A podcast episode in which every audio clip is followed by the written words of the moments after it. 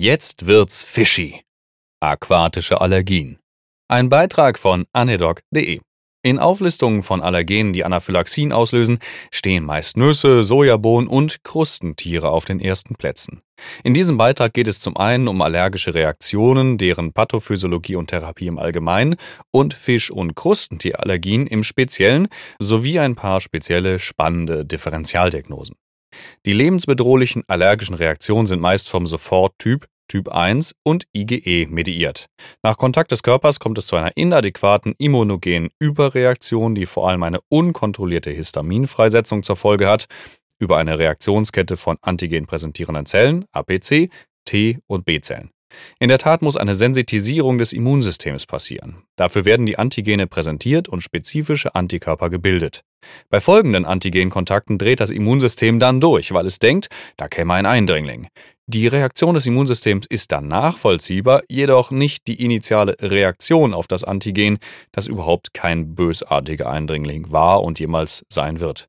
In der Tat gibt es Mechanismen, die die Immunantwort in solchen Fällen normalerweise unterdrücken. Luminale Barrieren im Darm verhindern die Aufnahme der meisten potenziellen Antigene. Magensäure und Verdauungsenzyme degradieren Nahrungsmittel insofern, als dass auch keine immunogenen Komplexe übrig bleiben. Das wäre dann auch ein Teil der Verdauung, mal abgesehen davon, dass wir die Bausteine natürlich auch in einer resorbierbaren Form haben müssen, um sie über die Darmtransporte aufnehmen zu können.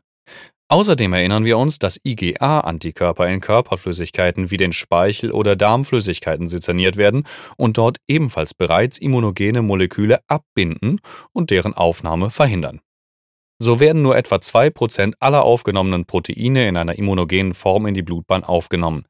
Antigen präsentierende Zellen wie dendritische Zellen, B-Zellen oder Makrophagen interagieren dann mit regulatorischen und supprimierenden T-Zellen.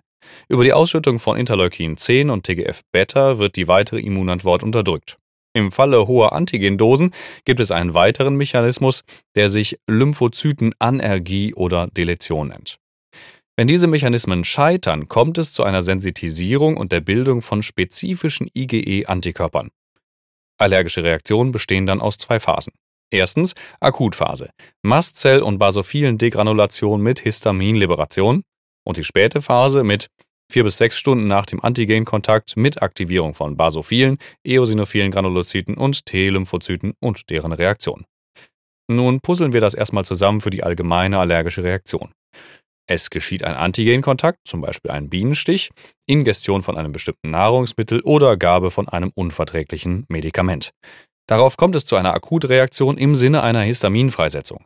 Bei geringgradigen Reaktionen kommt es zunächst darauf an, wo der Kontakt stattgefunden hat. Bei Nahrungsmitteln kann es zu Jucken oder lokalen Schwellungen im Mund, Zungen- oder Halsbereich kommen. Die Reaktion kann sich aber auch generalisieren mit ubiquitärem Exanthem bis zum lebensbedrohlichen anaphylaktischen Schock.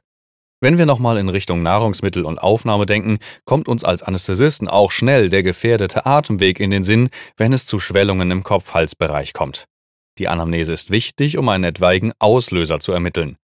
Maßnahmen Auslöser sofort entfernen, wenn er ermittelbar ist. Allerdings bei Nahrungsmitteln als Ursache ist eine Magenspülung nicht indiziert wegen der möglichen Folgen, nämlich der Aspirationsgefahr. Hm, genau, also früher hat man scheinbar viel häufiger Magenspülungen gemacht. Ich habe jetzt noch keine echte äh, Indikation jemals dazu gelesen, aber gut. Ist der Atemweg sicher? Inspektion des Mundraums auf Ödeme, Hydrops etc. Bei Zeichen erhöhter Atemarbeit wie einer flachen, schnellen Atmung lieber früh intubieren. Sauerstoffgabe ist in so einem Fall obligat. Adrenalin 0,3 bis 0,5 Milligramm intramuskulär ist das Mittel der Wahl bei Generalisierung, auch wenn keine Kreislaufbeeinträchtigung vorliegt. Es unterbindet kausal die Freisetzung von Histamin. Es kann alle 5 bis 10 Minuten wiederholt werden oder wenn ein Rückfall geschieht. Als Injektionsort ist femoral dem Deltoideus vorzuziehen, weil es dort besser resorbiert wird. Bei Patienten mit anaphylaktischem Schock, die therapierefraktär sind, kann Adrenalin auch IV gegeben werden, in einer Dosis von 0,1 Milligramm IV über 5 bis 10 Minuten. An dieser Stelle möchte ich kurz einen Exkurs machen, weil anaphylaktische Reaktionen meiner Erfahrung nach nicht so häufig sind. Als Notarzt hatte ich eine Patientin, die eine Allgemeinreaktion nach Wespenstich hatte. Der Blutdruck systolisch betrug 80 mm Hg und sie hatte ein generalisiertes Exanthem. Man konnte also mit Fug und Recht von einem anaphylaktischen Schock sprechen. 0,5 Milligramm Adrenalin intramuskulär sorgte dafür, dass sich der Blutdruck über 10 bis 15 Minuten sukzessive stabilisierte und die Hautreaktion schon deutlich rückläufig war, als wir schließlich im Krankenhaus ankamen. Wenn in Tintinellis Emergency Medicine steht, dass die meisten Patienten nur eine Einmalinjektion IM benötigen, dann unterstütze ich das hiermit ausdrücklich. Außerdem war der Blutdruckanstieg sukzessive, aber sanft und überhaupt nicht überschießend. Bei der IV-Gabe hätte ich da mehr Bedenken gehabt, gerade bei einer Dosierung von 0,1 Milligramm. Weitere Maßnahmen können flankierend ergriffen werden. H1-Blocker wie zum Beispiel Diphenhydramin mit 25 bis 50 mg IV oder per Oral, H2-Blocker zum Beispiel Ranitidin 50 mg IV oder Hydrocortison zum Beispiel 250 bis 500 mg IV. Histaminblocker blockieren aber nur die Histaminrezeptoren. Das ist ein Problem, wenn nach wie vor hohe Mengen Histamin im Blut zirkulieren. So gesehen wirken sie nur symptomatisch, aber nicht kausal und ein Rückfall ist möglich. Hydrocortison stabilisiert die Mastzellen, sodass es hoffentlich nicht zu einer verzögerten zweiten Reaktion kommt, wie bereits beschrieben. Die Einnahme von Beta-Blockern ist übrigens ein Risikofaktor für prolongierte anaphylaktische Reaktionen, sodass in Fällen von therapierefraktärer Hypotonie und Anaphylaxie Glucagon erwogen werden kann. Jetzt aber zu den Meerestieren, um die sich der Beitrag im Grunde drehen sollte. Mein Bogen ist ein bisschen weit geschlagen, ich gebe es zu. Um was für Allergene dreht es sich hier überhaupt und wie heißen die?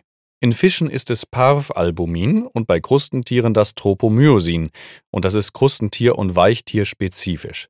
Diese Klassifikation hat auch einen Einfluss auf die zu erwartende Kreuzreaktivität. In der Gruppe der knöchernen Fische besteht eine Kreuzreaktivität zwischen einzelnen Spezies von etwa 50 Prozent, bei Krustentieren sogar bis zu 75 Prozent. Weil sich die auslösenden Antigene zwischen Krustentieren und Fischen unterscheiden, gibt es keine Kreuzreaktivität zwischen diesen Klassen. Allergie gegen beide Antigene können natürlich trotzdem parallel auftreten, vielleicht ein wenig akademisch. Tropomyosin ist ein sogenanntes Panallergen, weil es nicht nur in den Krustentieren vorkommt, sondern auch sehr ähnlich in Spinnentieren, Schaben und anderen Insekten. Übrigens muss eine vermutete Fischallergie gar keine Allergie gegen einen Fisch oder ein Krustentier sein. Es kann sich auch um einen Zufall handeln, weil der vermutete Fisch dummerweise von einem Parasiten mit Namen Anisakis simplex befallen war.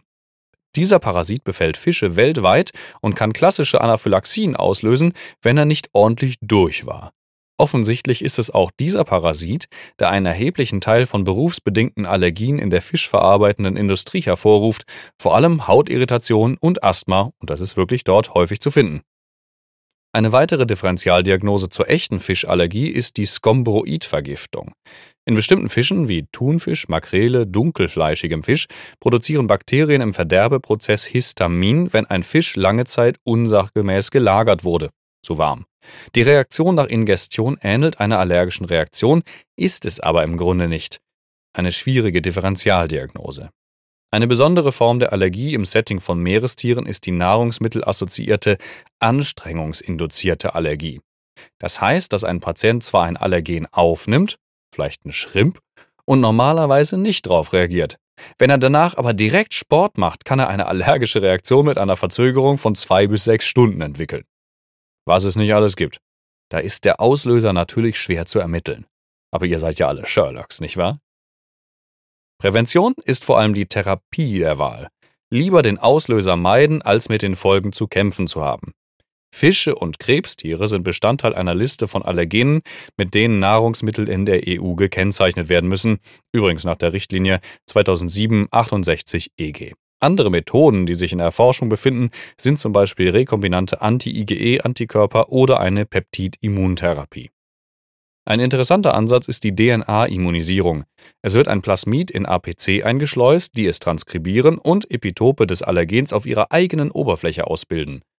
Damit zeigen sie dem Körper an, dass diese Epitope körpereigen sind und würden damit eine Immunantwort effektiv verhindern. Das sind zwar wirklich interessante Ansätze, aber noch weit von der Marktreife entfernt. Bis dahin bleibt nur die Vermeidung von Allergenen und vielleicht die häufigere Nutzung von Adrenalin-IM, auch als EpiPen-Autoinjektor bekannt, nicht wahr?